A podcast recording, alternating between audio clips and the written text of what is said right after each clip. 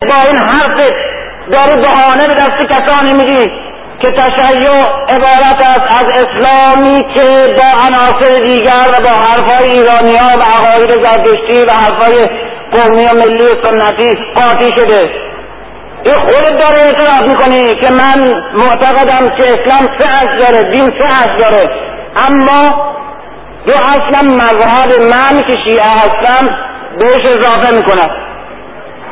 امامت و اصل میگم اگر جز اسلامه که نباید در کنار اسلام که میگی که اصول دین اسلام سه تا اگر جز اسلام نیست حق نداری تو که هیچی هیچ فردی روی زمین اگر مسلمان هستی و معتقدیم حق نداره اصلی را اضافه کنه به اصول اسلام این اصولا اعتراف به این است که من اسلام هست و قبول دارم مسلمانم به اضافه دو چیز دیگه یعنی این فرموله که ما شیعه شیعه ها شیعه ها سه پنجم مسلمانی.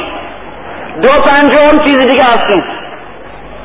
به پنج اصل معتقدیم که سه اصلش مال اسلامه دو اصلش مال خودمونه. بنابراین ما سه پنجم مسلمانیم دو پنجم شیعه هستیم. یه چیز دیگه هستیم. این اعترافه در صورتی که چه خونها ریخته شد.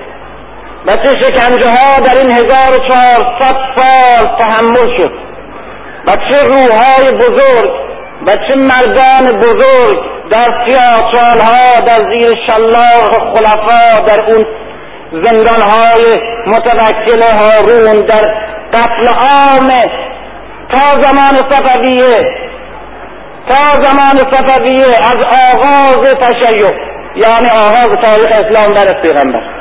این آغاز تشیع از آغاز تشیع یعنی از آغاز تاریخ اسلام تا زمان صفویه شیعه اقلیتی بوده که همواره شکنجه می شده همواره غفله می شده همواره خانهاش قارت می شده و همواره در برابر ستم متصلی که از آغاز پشت سر هم بر سرنوشت جامعه اسلامی مسلط بود. به قیمت تحمل قتل عام چهارده قرن سیزده قرن. به قیمت شکنجه ها و رنج ها و نابود شدن خانواده ها و خانه ها و قتل عام گاه محله ها گاه شهرها. به جرم تشیع. و خونها ریختن ها همه آمد. همه اینها این مردان بزرگ در طول این قرنهای سیاه تحمل کردند. همه این رنجه ها بردند. علما با شب و روز کوشش علمی و توده مردم با سختی ها و شکنجه ها و زندان ها تا به دنیا بفهمانند که شیعه هیچ نیست جز اسلام. بفهمانند این حرف در برابر عرب که میگو اسلام یعنی دین عرب یعنی دین من.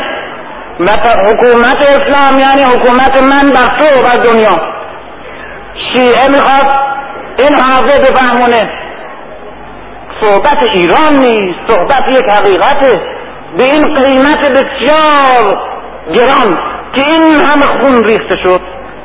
بدون یک لحظه و یک قرن آسایش و فطرت. متصل تا این شعار به دنیا اعلام کنه که شیعه مساوی با اسلام منهای عرب. اسلام منهای عرب. و دیگه هیچ نه اصلی که هیچ فرع فرعی بر کنار این اسلام ما نگذاشتیم. و نمی‌خوام بگذاریم. و ما اعتراف می‌کنیم که ما سه پنجم مسلمانیم و دو پنجم چیز دیگه. و آیا و آیا ما با این تلقیمون بیش از همه خلفای بنی امیه و بنی عباس و سلطان محمود و سلجوقی و مغول و ترک غزنوی که امامان ما و رهبران ما و مردم ما را شکنجه کردن بیش از همه اونها به تشیع ستم نکردیم. توازن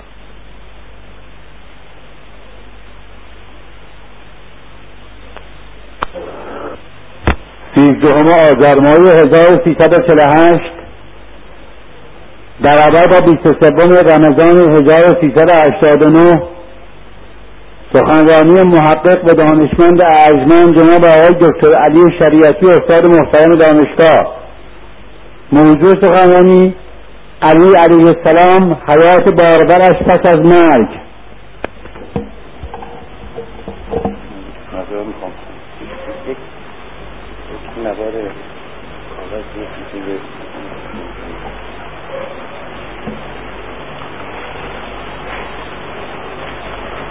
بحث امشب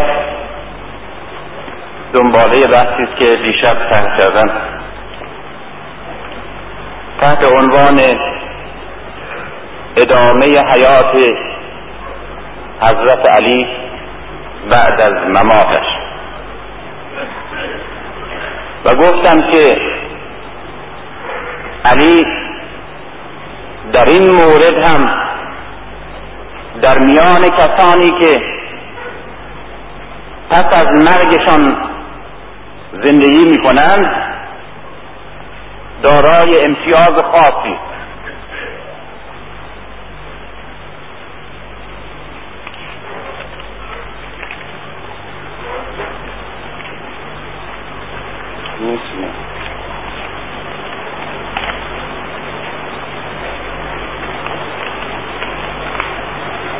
این امتیاز خاص به این معناست که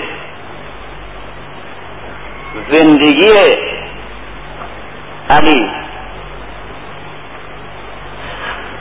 پس از وفاتش گسترده تر و اثر بخشتر است در تاریخ انسان تا زندگی او پیش از مماتش و علتش را هم عرض کردم این است که تاریخ بشر تاریخ اجتماعات انسانی به میزانی که از نظر فرهنگ معنویت و تمدن و علم پیش می رود شایستگی بیشتری برای شناختن علی پیدا می کند و به عبارت دیگر علی پس از مرگش شناخته تر است تا پیش از مرگش. اما اینکه چرا من میگم زندگی علی پس از مرگش درخشانتر ثمر بخشتر و گسترده تر است از زندگی پیش از مماتش. به این معناست که زندگی علی پس از مماتش یعنی معنایی که انسان مفهومی که جامعه های اسلامی مسلمانان آگاه و روشن و درست از علی میفهمیدند علی در تاریخ اسلام دیگه یک فرد نیست. دیگه تنها یک شخص یک خیشاوند پیغمبر یک صحابی رسول خدا و یک مرد بزرگ و برجسته از میان مردانی که در تکوین قدرت اسلام سهم داشتهاند نیست. بلکه علی به معنای یک فرهنگ یک مکتب و یک طرز تفکر است. طرز تفکری که در طول تاریخ به نام تشیع شناخته شده. تشیع به اون معنایی که در این بحث می‌خوام عنوان کنم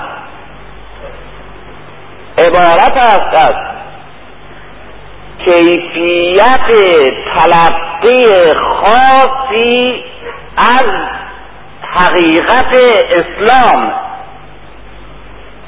دیشب عرض کردم که اسلام دینی که پیغمبر خدا آورده و مبتنی بر وحی و کتاب خدا قرآن است.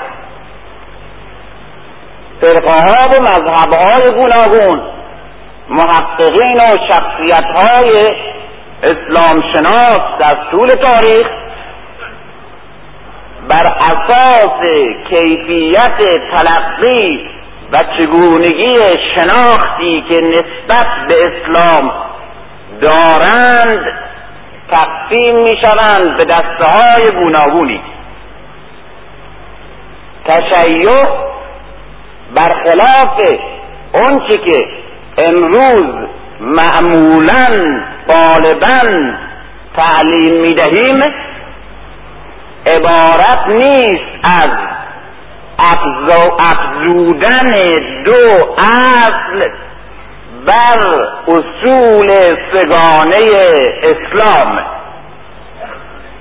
دیشب عرض کردم که معمولا ما اینجور میپنداریم که اصول واقعی اسلام سه اصل است.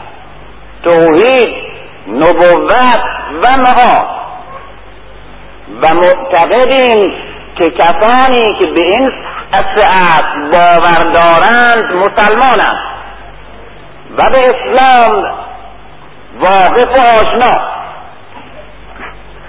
اما کسانی که دو اصل دیگر را بر کنار این سه که اصول اسلام است می افزایند شیعه بنابراین در تصور آمیانه چنین است که تشیع دو اصل بنا به مصالح سیاسیش یا اجتماعیش یا به خاطر علی یا به خاطر مسلحت جامعه دو اصل بر اصولی که به نام اسلام عرضه شده است افزوده.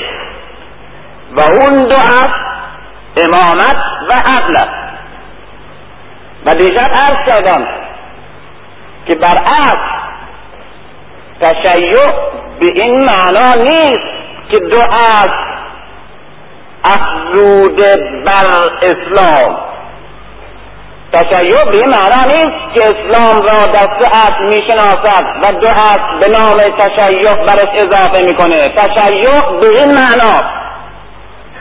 تشیع یعنی تفکر و تلقی و فهم کسانی که اسلام را مبتنی بر پنج اصل می‌دانند. تشیع واقعی و علمی تشیع کسانی است که معتقدند اسلام دین همون دینی که محمد آورده. همون اصولی که از قرآن استنباط میشه. همین اصول را من پنج تا می‌فهمم. من که شیعه علی هستم پنج اصل می‌فهمم اسلام را. در پنج اصل توحید نبوت معاد و عدل و امامت. اختلاف سر تعبیره. بنابراین اونچه که من اعتراض دارم این است که ما نباید بگیم اصول دین ستا اصول مذهب به شیعه پنج تا. که بعد مطمئن بگیرن که پس تو کی هستی که دو هست بس اصل اسلام که خودت قبول داری که اسلام سه اصله می افزایی. و ما هیچ جوابی در چنین سوال نداشته باشیم. زیرا طبق عقیده اسلامی ما حتی پیغمبر اسلام حق ندارد اصلی بر اسلام بیفزاید. که پیغمبر جز ابلاغ دین مسئولیتی ندارد. بنابراین از میان محققان بزرگ مسلمان گروهی که به عنوان پیرو علی شناخته شدن در تاریخ و مذهبی که به نام تشیع عنوان شده در تاریخ اسلام تلقی اسلام به عنوان دینی که دارای پنج اصل است. توحید نبوت معاد امامت و عدل یک بار دیگه تکرار می‌کنم. میگم غلط است بگیم اصول دین اسلام ستاست اصول خاص شیعه دوتاست که با اصول دین که ستاست جمع بشه بشه اصول مذهب. این تعبیر تعبیر درست نیست. ما دو اصل بر اسلام نیفزودیم به نام اصول شیعه. شیعه هیچ نیست جز اسلام. جز تلقی خاصی از اسلام. و به معنای اصول پنجگانه اسلام. بنابراین تشیع آغاز می شود از نظر فکری و معنوی از هنگامی که گروهی از اصحاب پیغمبر از ائمه از خاندان پیغمبر که عنوان کردند اسلام را به عنوان اینکه نه تنها توحید و نبوت ما بلکه عدل و امامت هم جزء متن اسلامی است که پیغمبر آورده. ما نیفزوده ایم بلکه ما از اسلام استنباط کرده ایم شیعه معتقد نیست که اصل امامت را در کنار اصول دین اسلام اضافه می‌کنه. شیعه معتقد است که من اسلام را به گونه ای می‌فهمم که امامت هم مانند توحید و نبوت ما و عدل هم مانند توحید و نبوت ما جزء اصولشه بنابراین هر کس مسلمان است باید به امامت و به عدالت معتقد باشد. و الان موضوع سخن من این است. که تشیع یعنی جدا شدن شناخت گروهی از مسلمانان از شناخت دیگر مسلمانان از اسلام. گروهی که معتقد بودند که عدل و امامت جزء اصول منزل اسلام و قرآن است. اما این طرز استنباط از اسلام این طرز فهمیدن قرآن و کتاب و سنت و وحی یعنی دین در تاریخ تأثیر فراوان کرد. تأثیری که دائما تاریخ اسلام دائما نسلها و جامعه های اسلامی هم از نظر سیاسی و اجتماعی و هم از نظر اخلاقی و علمی و فرهنگی دائما تحت تاثیر این دو فکر این دو اصل بود. یعنی و امامت یعنی تلقی شیعه از اسلام. یعنی جوری که شیعه اسلام رو معرفی می‌کنه. بنابراین وقتی میگم حیات علی بعد از مماتش مقصودم تشیعه و وقتی میگم تشیع مقصودم معرفی اسلام. به گونه است که عدل و امامت جزء اصولشه.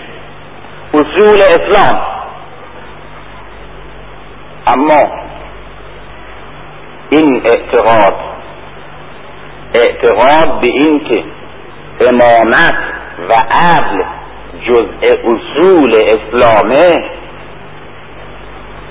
چه تأثیری روی جامعه انسانی تاریخ اسلام فرهنگ و معنویت جامعه های اسلامی و سیاست اسلام داشته.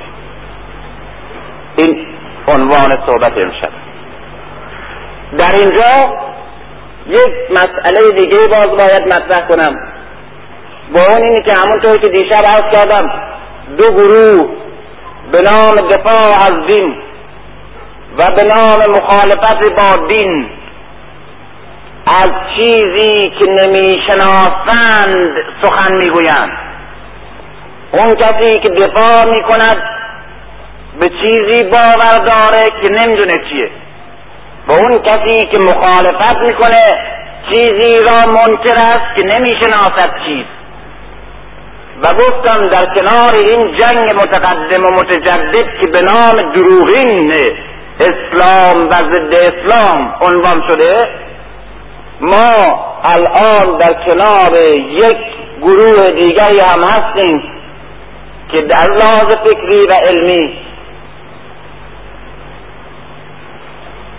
یکی از نیرومندترین و مقتدرترین تأثیرها رو روی طرز تفکر نسل تحصیل کرده ما گذاشته ولی بدآموزی بسیار زشتی است. و اون ادهی از دانشمندان و محققان جدید هستند که اصل و مبنا را ملیت قرار دادن و اصالت ایران ایران پرستی و تکیه بر نژاد و قومیت و تاریخ و فرهنگ ایرانی و معتقدند که به میزانی که ما اسلام را کوچک کنیم فرهنگ و تمدن و معنویت و تأثیر اسلام روی نژاد ایرانی را تحقیر کنیم به همون میزان توانستیم اصالت ملت ایران را تثبیت کنیم.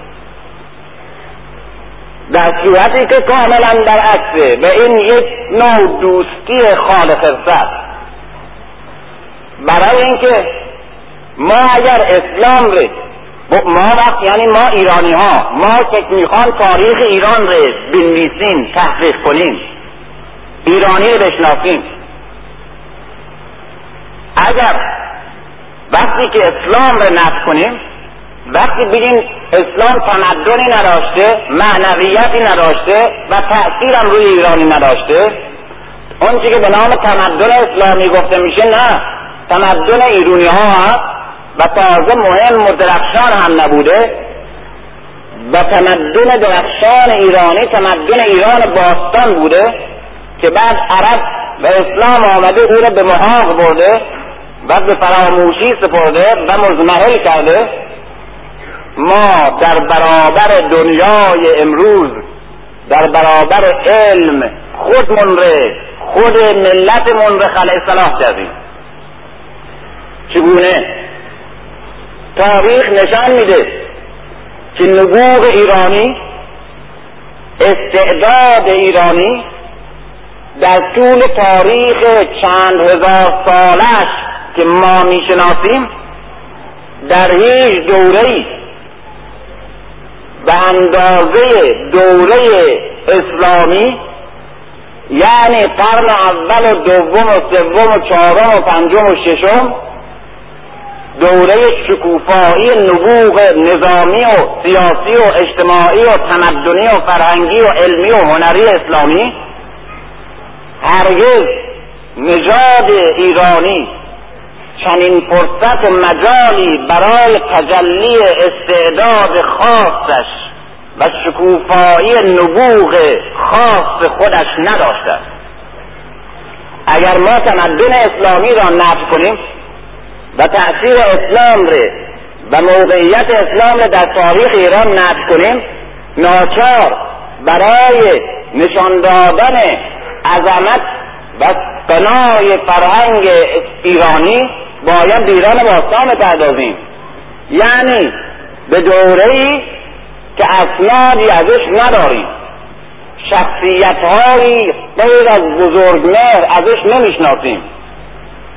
و نبوغهایی و آثار علمی مشخص و مستندی و آثار فرهنگی و فلسفی و هنری کاملا بارز جهانی نداریم. جز یک مقدار ویرانه های که از لحاظ معماری ارزش بسیار بزرگ داره و یک مقدار نوشته های اواخر دوره ساسانی که از نظر علمی هیچ ارزش نداره. قبل از اینکه این نوشته ها به این آثار پهلوی منتشر بشه به زبان فارسی و فرانسه می‌شد دربارهش خیلی سخنها گفت. اما خوشبختانه اینا منتشر شد و الان به زبان فارسی به زبان فارسی دری که الان ما می‌توانیم بخوانیم و بنویسیم منتشر شده و می‌تونیم بخوانیم و بخوانیم و می‌بینیم که چیزی نیست. چیزی نیست که بشود به عنوان افتخار فکر و نبوغ یک ملت بزرگ مانند ملت ایران بهش استناد کرد. نمیشه به مجسمه های خراب شده به قیافه های موهوم به خاطره های بیپایه و به افتخارات و حماسه های اساطیری متکی شد و در دنیای علم و منطق و تحقیق امروز ملتی را دارای نبوغ و استعداد خارق العاده شناسون اما برعکس وقتی در تاریخ اسلام نگاه می‌کنیم به یک معجزه بزرگ می‌رسیم چه معجزه ای؟ معجزه این که همین ملتی که همین ملتی که در دوره ساسانیان در دوره اشکانیان ما جز شخصیت های نظامی و سیاسی کسی ازش نمی‌شناسیم. یک نابغه یک فیلسوف بزرگ یک دانشمند جهانی ازش بیاد نداریم. یونان صدها فیلسوف و هنرمند مانند ارسطو و افلاطون دموکریت و روسی امثال اینا می‌تونه به ما معرفی کنه و ما قبل از اسلام یک نفر نمی‌تونیم معرفی بکنیم؟ همین ملتی که در اون دوره که حکومت ساسانیان و اشکانیان در ایران مستقر بوده یک شکوفایی علمی و یک نبوغ فلسفی درخشانی بیاد نداره. بعد از اسلام در دوره ای که شکست می‌خوره از عرب در دوره ای که استقلالش از دست میره و حتی در دوره بنی امیه که ایرانی ها را به عنوان موالی می‌گرفتن و پستر از عرب می‌دونستن حتی در همین دوره فشار و اختناق بزرگترین نبوغهای جهانی در فلسفه در ادب در هنر در علم در سیاست در مسائل اجتماعی و فرهنگی عرضه می‌کنه. کسانی که امروز ما می‌توانیم اونها را به دنیا معرفی کنیم و سندیت داره نبوغشون و عظمت کارشون و آثارشون هست موجوده و دنیا می‌شناسد این آثار صدها بو علی و خارزمی و فردوسی و کندی و امثال اینها هستند در رشته های مختلف در شیمی در فیزیک. الان قوانین شکست نور قوانینی است که ابن حیثم وضع کرده. الان در خود اروپا هنوز کلمه جبر از اسلام رفته. خود اروپا معتقد است که مایه های اساسی را ما به وسیله جنگ های صلیبی برای پیریزی تمدن عظیم امروز از اسلام گرفتیم. خود اروپای امروز معتقد است که ما از فرهنگ اسلامی تغذیه کردیم. تأثیری که اسلام اسلام به ما بحر پیمایی به به جای رودخانه پیمایی و ساحل پیمایی یاد داد. اسلام به ما مرکزیت سیاسی آموخت. اسلام به ما آموخت که از بردگی کلیسا بیان بیرون و پروتست کنیم کلیسا و پروتستانتیسم به وجود آوردیم. اسلام آمد بینش قرون وسطایی منحط ما تبدیل به یک بینش باز و آزاد از قید و بند کلیسایی کرد. کتاب پروتز در پنج جلد راجع به جنگ های صلیبی بخونیم. این مرد میگه که در این پنجل به این نتیجه می‌رسه که هر چه هر عاملی که همه عواملی که باعث تکان خوردن اروپای خواب رفته وسطا شد. همه عناصری که در تکوین تمدن و فرهنگ و علم جدید به کار رفت همه بدون استثناء از طریق جنگ های صلیبی به رفت و تماس با مسلمین. این فرهنگ و تمدن اسلام را تمام مورخین تاریخ فرهنگ و تمدن در دنیا معترفند که کاملترین جامعترین و درخشانترین تمدن تاریخ گذشته. ایرانی با اعتراف به این با نش معرفی و اقرار به این که بزرگترین تمدن تاریخ بشری تمدن اسلامی هست می‌تواند غرور ملی خودش را هم سیراب ببیند زیرا می‌بیند که مردان و نوابق و شخصیت های بزرگ علمی و هنری و فلسفی ایرانی بودند که در تکوین این تمدن عظیم درخشان فهم بیشتر از همه نژادهای دیگه داشتند. غرور خودش را در شکوفا شدن نبوغهای متعدد و متنوع ایرانی در فرهنگ و جامعه و روح اسلامی می‌تواند سیراب ببیند.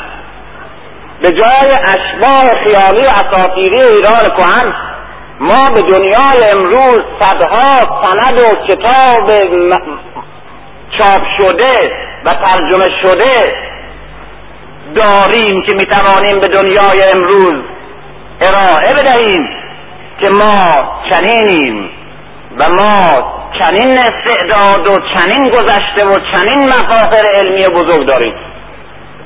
در اسلام است که ایرانی شکفته. این اعتراف نه تنها اروپایی ها جمله از عبدالرحمن بدوی نام می‌کنم.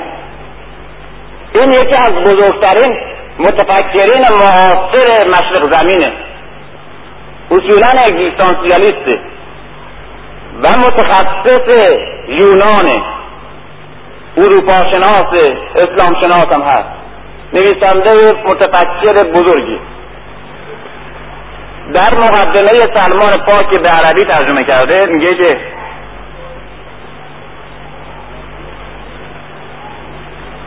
این اسلام مقصود تمدن اسلامه نه مذهب اسلام. مذهب اسلام به ایرانی مربوط نیست.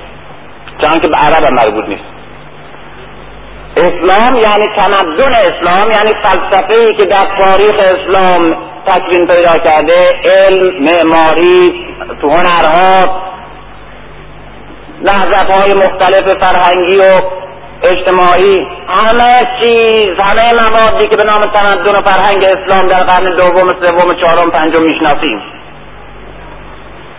تمدن اسلام و فرهنگ اسلام همه چیزش را مرهون این یک مردی عرب و متفکر هیچ احساسات قومی و نژادی هم نداره. اگر داشته باشه ضد ایران داره دیگه. میگه که تمدن و فرهنگ اسلام همه چیزش را مرهون این نژاد چند پهلوی پرملکات ایرانی این نژادی که از در میان همه نژادهای دیگری که وارد اسلام شدند بیش از همه به معنویت و به گسترش و به توسعه معنویت و فرهنگ معنوی تمدن اسلامی پرداخته.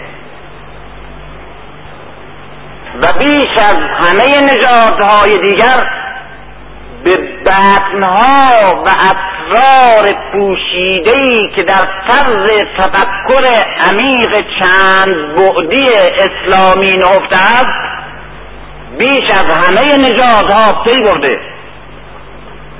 بنابراین می‌خوام این عرض کنم که ما می‌خوام این عرض کنم که ما ما ایرانی ها ولو کسانی هم که دارای احساسات مذهبی و اسلامی نباشند و دارای احساس فقط ملی هم باشند باید با تجلیل و تعریف و شناسندن تمدن اسلام و تاریخ اسلام عظمت نژاد ایرانی را و جلال و شکوه نبوغ درخشان این نژاد را به دنیا معرفی بکنند نه با تحریر اسلام و تحقیر تمدن اسلام. اما وقتی که دفاع از یک ملت همونطور که دفاع از یک مذهب از یک مذهب مترقی و بزرگ به دست کسانی میفته که درست نمی‌شناسند و بعد اون مذهب چگونه مجهول میمانه و دگرگون میشه؟ دفاع از یک ملت وقتی به دست کسانی میفته که شایستگی دفاع از رشوه ندارند به جای دفاع از او تحقیرش می‌کنند و بزرگترین ضربه را به حیثیت و شخصیت این ملت می‌زنند.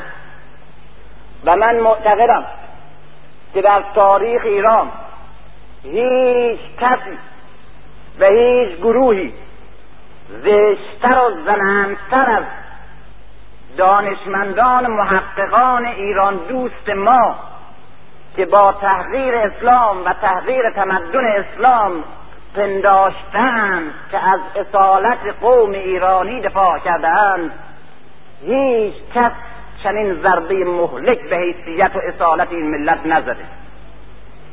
چرا؟ می‌خواد بفهمانه که ایرانی مسلمان نشده. ایرانی به سنت خودش به مذهب خودش به حماسه خودش و اساطیر و تاریخ و عظمت و اصالت خودش وفادار بوده. اسلام را قبول نکرده. پس این اسلامی که هست می‌بینیم در تاریخ توی ایران چگونه آمده؟ توضیح میفرماید. به این دلائل اسلام وارد ایران شده. خواهش می‌کنیم دقت کنیم چقدر نفرت آمیزه. و نفرت انگیزه. و چجور نه به نام اسلام به نام ملیت به نام ملیت باید دفاع اینها را محکوم کرد. نمی‌خوام چنین دفاعی از ما بکنیم. این بدترین دشنام و زشتترین اتهامی که به یک ملت می‌شود زد حتی به پسترین ملت. پسترین ملت در تاریخ شایسته چنین تهمتی نیست. میگه که این که ایرانی ها مسلمان شدن به چند دلیله؟ دلیل اول اینکه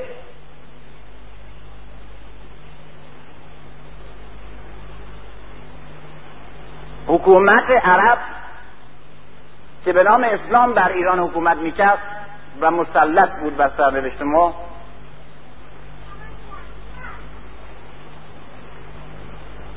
شمشیر روی سر مردم نهاد و گفت که باید مسلمان بشه. ترس. ترس. دوم جزیه. یعنی گفتن که بیاین مسلمان بشین.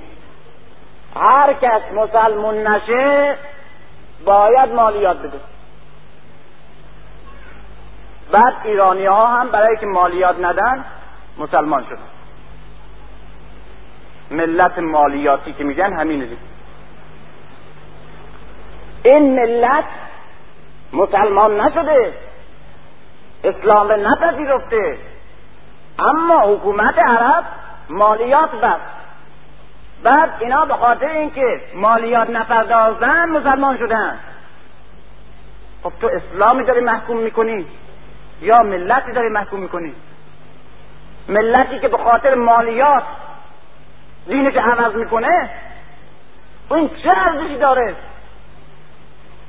کدام انسان متوسطی است که یک دولتی بیاد بگه که تمام مردم کارمندان دینشون رو و ملیتشون رو باید فدا بکنن.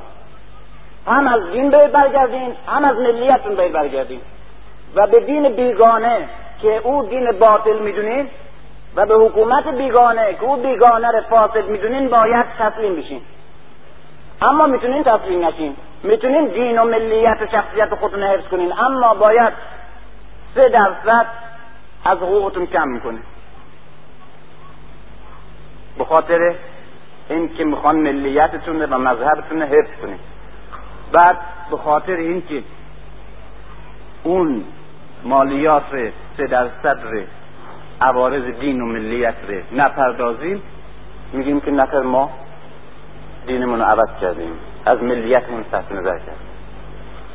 می‌خواد نشون بده که ملت ایران به خاطر حقیقت اسلام به خاطر زیبایی اندیشه اسلامی به خاطر نجات بخشی که در شعارهای اسلامی میافت به خاطر ترجیح معنویتی که در اسلام بود به نسبت مذهب زردشتمانی و مزدک به نسبت شخصیت های عظیم و بزرگی که در اسلام و در اصحاب پیغمبر می‌دید به نسبت شخصیت های ملی خودش و در مقایسه بین مثلا علی و بزرگمه در مقایسه پیغمبر اسلام و یزدگرد در این مقایسه ها در این سنجش ها نبود که دین تازه را پذیرو. به خاطر حقیقت و به خاطر بهتر بودن این طرز فکر و طرز فکری که خودش داشت. نبود که دین بپذیرو. به این چیزا اصلا نمیاندیشید. و اگر میاندیشید خیال می‌کرد که دین حق زردشتیه جامعه حق همون جامعه ساسانیه. و شخصیت و عظمت و استقلالش هم در همون دوره ساسانیان تأمین میشه. و حکومت اسلام جز حکومت ظلم و ستم و بیگانه و یک کفر نیست. ولی همه اینا رو پذیرو و از همه اونا صرف نظر کرد به خاطر که جزیه نده. آیا پستر و شومتر و زبونتر از ملتی که به خاطر نپرداختن مالیات دینش و ملیتش رو عوض می‌کنه در دنیای بشریت هست؟ و آیا کسی که چنین تهمتی رو به ملت ما می‌زنه این قبل از اینکه اسلام را محکوم کنه آیا خود ملت ما را محکوم نکرده و به پسترین تهمت ها متهم نکرده؟ آیا دفاع از اینکه ایرانی وقتی که در اواخر ساسانیان روحانیت مذهب زردشتی می‌دید که بیش از نیمی از املاک این مملکت دست اوناست و دست او در دست شاهزادگان و در دست اسواران و خاندان قارن هست. و هیئت حاکمه هستند که با ملت مردم سر کار ندارند معابد پایگاه ساسانیانه حقامنشیانه جای مردم نیست. مردم به طبقات گوناگون جدا از هم تقسیم میشن که هیچ کدام حق نداره. وارد طبقه بالاتر خودش بشه خانواده ها اصیلا و اصالتشون ابدیه.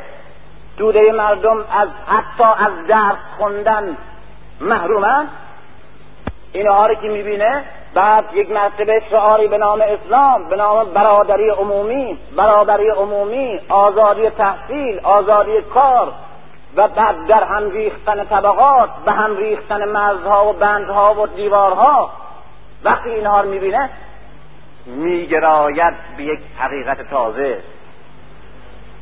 این دفاع از یک ملت که در سختترین مراحل تاریخیش یک حقیقت را تشخیص داده. علا رقم خوها و عادات و سنت خودش که بهش در طی نسلها و قرنهای پیاپی عادت کرده بوده یک حقیقت تازه را که برش عرضه شده فوری تشخیص داده و فوری پذیرفته. این آیا دفاع از یک ملت یا این که این ملت به دین خودش و ملیت خودش وفادار بوده و معترض و معتقد. اما چون اونا مالیات بستن گفتن سالیانه اینقدر باید بدی دینشو همه رو ول کرد و نوکر عرب شد. این زشترین دشنام یک ملته ایرانی چرا مسلمان شده؟ در خود اسلام باید جفت. الان برگردیم به آغاز اسلام. اون موقعی که ما هنوز در اواخر دوره ساسانیان زندگی می‌کنیم. اواخر انوشیروان پیغمبر اسلام متولد شده. بعد از چند سال بیست سال سی سال به بعد معمول شده. یک داستان من نقل کنم. داستانی که فردوسی نقل کرد. فردوسی که مدافع دوره ساسانیانه.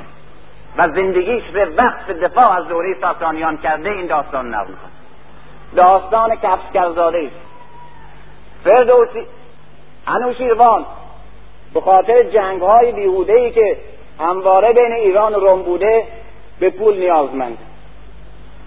و اعلام می‌کنه که مردم کمک کنند. ثروتمندان کمک می‌کنند. کفشگر کفاشی میاد به معمور دولت عرضه می‌کنه که من این همه ثروت دارم املاک دارم فلان. همه اینا رو حاضرم بدم. در برابر یک اجازه بگیر که استثناعا بچه من بتونه درس بخونه. تو شاهنامه است در داستان انوشیروان نگاه خبر می‌رسه به انوشیروان انوشیروانی که از نظر رشد فرهنگ از نظر عدالت در تاریخ ما مشهوره. به نسبت دیگر. انوشیروان در موقعی که به این پول به شدت نیازمنده رد می‌کنه. و استدلال می‌کنه که چرا نباید بچه کفاش در جامعه من دست بخوانه میگه که شاهزادگان و ما همواره به دبیران نیازمندیم. دبیران یعنی نویسندگان. اینا هم نویسندگان اینا بودن و هم تقریبا مشاور بودن. ما و شاهزادگان به دبیران نیازمندیم. اگر بچه کفاش بره درس بخانه احتمالا در درسش پیش میره و ممکن است دبیر برجسته بشود و بعد شاهزادگان بهش احتیاج پیدا کنند و بعد دبیر شاهزادگان یا دبیر پادشاهان بشود و بعد اونگاه شاهزادگان ساسانی نیازمند کفاش زادگان بشوند. و اون وقت نژاد پستی طبقه پستی یک کاست پستی بیاد در مرحله یک نژاد تخمدار اصیل بشود. و اون وقت مورد مشورت پادشاهان و شاهزادگان قرار بگیره. کی؟ کسی که بچه کفاشه. نه پولش هم نمی‌خوام چنین اجازه هم نمیدم. چنین اجازه نمیدم من تعقیب کردم. همین بچه رو در نظر بگیریم این سمبل همه بچه ها در اون دوره. همین بچه ای که در زمان انوشیروان پیغمبر اسلام در دوره انوشیروان متولد میشه دیگه. بنابراین این بچه که پدرش آمد همه ثروتش داد تا اجازه بگیره از دولت که بچهش درس بخونه و بعد دولت اجازه نداد به جرمی که بچه کفاشه گفت نباید درس بخونه. این بچه تقریبا همسن سال پیغمبر اسلام دیگه. چون او هم در زمان انوشیروان متولد میشه. سی سال بعد چهل سال بعد پیغمبر اسلام به پیغمبری مبعوث میشه. این بچه بچه همین کفاشی که در در فردوسی از صحبته الان شده یک جوان سی ساله چل ساله. یک مرتبه شعار اسلام دعوت اسلام به گوشش می‌خوره. این بچه عقده نداره که می‌بینه هنوز با این که پدرش ثروتمند بود. با این که پدرش بزرگترین فداکاری کرد گفت همه هستی میمیدن بچه من بگذار درس بخوانم تا ترقی کنه. نگذاشتن. به جرم به گناه نابخشودنی کفاش زاده بودن. این بچه الان سی ساله شده. در موقعی که اسلام ارزش میشه بر دنیا. این عقده درش هست. که در جامعه او او را نگذاشتند با این که وسیله داشت که دست بخانه با همه فداکاری و همه نیل و آرزویی که پدرش داشت. و پس موند.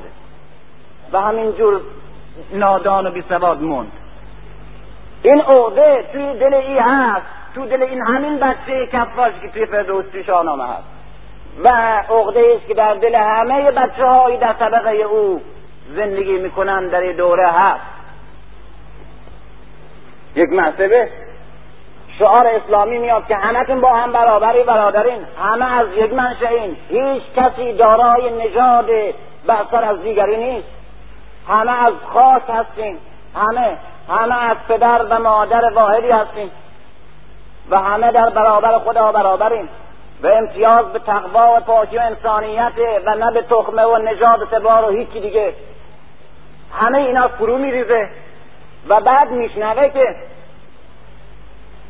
توی مسلمونا وقت وارد میشین امیر و سرباز و بالا و پایین و پیغمبر و صحابی و برده و خاجه اصلا تمیز داده نمیشه. و می‌بینه که اونجا پیغمبر اسلام عمدن تمام مظاهر اشرافیت حتی در لباس و در آرایش داره از بین می‌بره. حمله می‌کنه پیغمبر اسلام که قباهای بلند باید کوتاه کنین.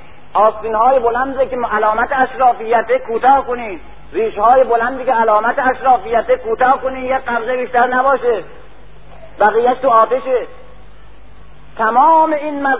تمام این فرمان هایی که پیغمبر اسلام میده برای جلوگیری از مظاهر اشرافیت و امتیاز افراد نسبت به افراد دیگر. و بعد همین شکل برابری عمومی در زمان عمر در زمان ابوبکر. و بعد حفظ میشه. به گوش همین بچه کفاش می‌رسه. به گوش همین که هیچ کس از هیچ امتیازی محروم نیست. به هیچ کس دارای یک امتیاز خاص نیست. و بنابراین در حکومت اسلامی در دین اسلام این که با یک بچه کفاشه می‌تونه درس بخونه. نه تنها این که بچه کفاشه می‌تونه درس بخونه. من به یک تحقیقی که یکی از دوستان دانشجوی من کرده. ازش خواهش کردم که کتب رجال اسلامی را همه رو بگذاره. کتبی که راجع به شخصیت های بزرگ علمی و فکری و فلسفی در تاریخ اسلام نوشته شده. از یک کنار اینا رو استخراج کنه. ببینه اینا مال چه ملیتی هستن چه جور آدمایی بودن که از لحاظ جامعه شناسی روی اینا بد بررسی کنیم. آقای حسن پوری که از دانشجویان خیلی با شرف و کوشا و خوش بکنیم زحمت بسیار فراوانی کشید البته هنوز نتیجه گیری دقیق نشده روی این کار ولی یک نتیجه بزرگ به دست آمده و او اینه که قالب ایرانی هایی درست دقت بکنید خواهش می‌کنم این بزرگترین افتخار اسلام جامعه اسلامی است در طول تاریخ. در هم حکومت بنی امیه پلیس که بسیاری از سنت ها و قواعد و قوانین اسلامی را مسخ می‌کنه و حتی حکومت نژادی در حکومت اسلامی زنده می‌کنه حتی در چنین وضعی. باز اسلام دارای یک اصول مستحکم و قوی و بدیهی هست که به این نتیجه که الان عرض می‌کنم می‌رسه. بسیاری از بسیاری از نوابق بزرگ نظامی ما مثل ابو مسلم. بسیاری از نوابق بزرگ فقه و کلام و فلسفه و تفسیر و ادب ما در اسلام از بزرگترین چهره های ایرانی که از علمای بزرگ اسلام هستند حتی به مقام قاضی القضاتی رسیدن حتی به مقام فرماندهی بزرگ مثل ابو مسلم رسیدن حتی جزء رؤسا فرق اسلامی شدن اینها اغلب موالی بودند یعنی اینا به صورت برده می‌گرفتن. بنی امیه به صورت برده می‌گرفته. این جوون ایرانی ره بردش می‌کرده و بعد میبردش به قبیله خودش. به اونجا به صورت برده زندگی می‌کرده. و بعد یا آزاد می‌شده یا آزاد نمی‌شده. در همچین شرایطی و در همچین حکومتی ولی چون در جامعه اسلامی زندگی می‌کنه توانسته است علا رقم شرایط خاصی که داره به مقام بزرگترین عالم اسلامی به مقام بزرگترین شخصیت اجتماعی و سیاسی اسلامی برسه. یعنی میدان برای رشد استعدادهای گوناگون افراد از برده و آزاد از فقیر و غنی باز بوده. مدرسه اسلامی تا همین اواخر تا همین الان هم همینجوره. استاد کجاست از جای ابلاغ داره و انحصاری و در بسته و هیچ. استاد بزرگترین فیلسوف عالم اسلامی. کجاست؟ کجا درس میده؟ توی مسجد میره میشینه. هر بچه دهاتی که برای نانشم در ده معطله می‌تونه با یک نظامی قدک با یک لباس کرباس فقط نانشم داشته باشه و حتی نانشم نداشته باشه یک اتاق بگیره یک بورس تحصیلی ساده بگیره و بیاد از کلاس بزرگترین اساتید فلسفه و علم در عالی ترین سطح دکترا و اجتهادش مجانی و حتی با امتیاز خانه و حقوق تحصیل کنه. به این است که تو تاریخ اسلام که می‌بینیم غالب نبوغ های بزرگ غالب شخصیت های برجسته اسلامی از دهات از دهقانزادگان از موالی از افراد پست و ضعیف و محروم اقتصادی برخواستند چرا؟ که اسلام جامعه ای رساخت که بزرگترین شاخصش باز گذاشتن رشد همه جانبه استعدادهای همه افراد در هر طبقه بود. و اینه که حتی موالی در تاریخ اسلام می‌بینیم مقام بسیار بزرگ در بین نوابق و علما و رجال بزرگ اسلامی در سیاست و در اجتماع و در علم و در فقه و در فلسفه و در امامت جماعت و در قضاوت و در همه مقامات مناسب بزرگ اجتماعی و علمی بودن. اون کفشگرزاده اینه که می‌بینه اون عقده ای هم که داره که قربانی چه وضعی شده مسلمان میشه. به خاطر اینه که مسلمان میشه و به خاطر این است که من می‌توانم در حالی که اسلام را به عنوان یک حقیقت بزرگ به عنوان یک مجموعه از شعارهای نجات بخش انسانی به عنوان اعلام برابری عمومی به عنوان یک عرضه یک جامعه بیدیوار بیدر آزاد مبتنی بر عدالت و مبتنی بر برابری استعدادها و فرو ریختن دیوارها و قیدبندهای طبقاتی و گروهی و نژادی و خانوادگی در این حال که به این عنوان من معربی می‌کنم اسلام را بزرگترین ستایش را نصار ملت خودم می‌کنم که در سختترین و پیچیده ترین و مبهمترین زمان که برش گذشت توانست تشخیص بدهد. و علا رغم سنت ها علا رغم عاداتی که داشت مذهب کهنه فرسوده خودش به سنت های کهنه و فرسوده خودش را مانند یک روشنفکر مانند یک انسان منطقی که میسنجد و می‌بیند و می‌شناسد.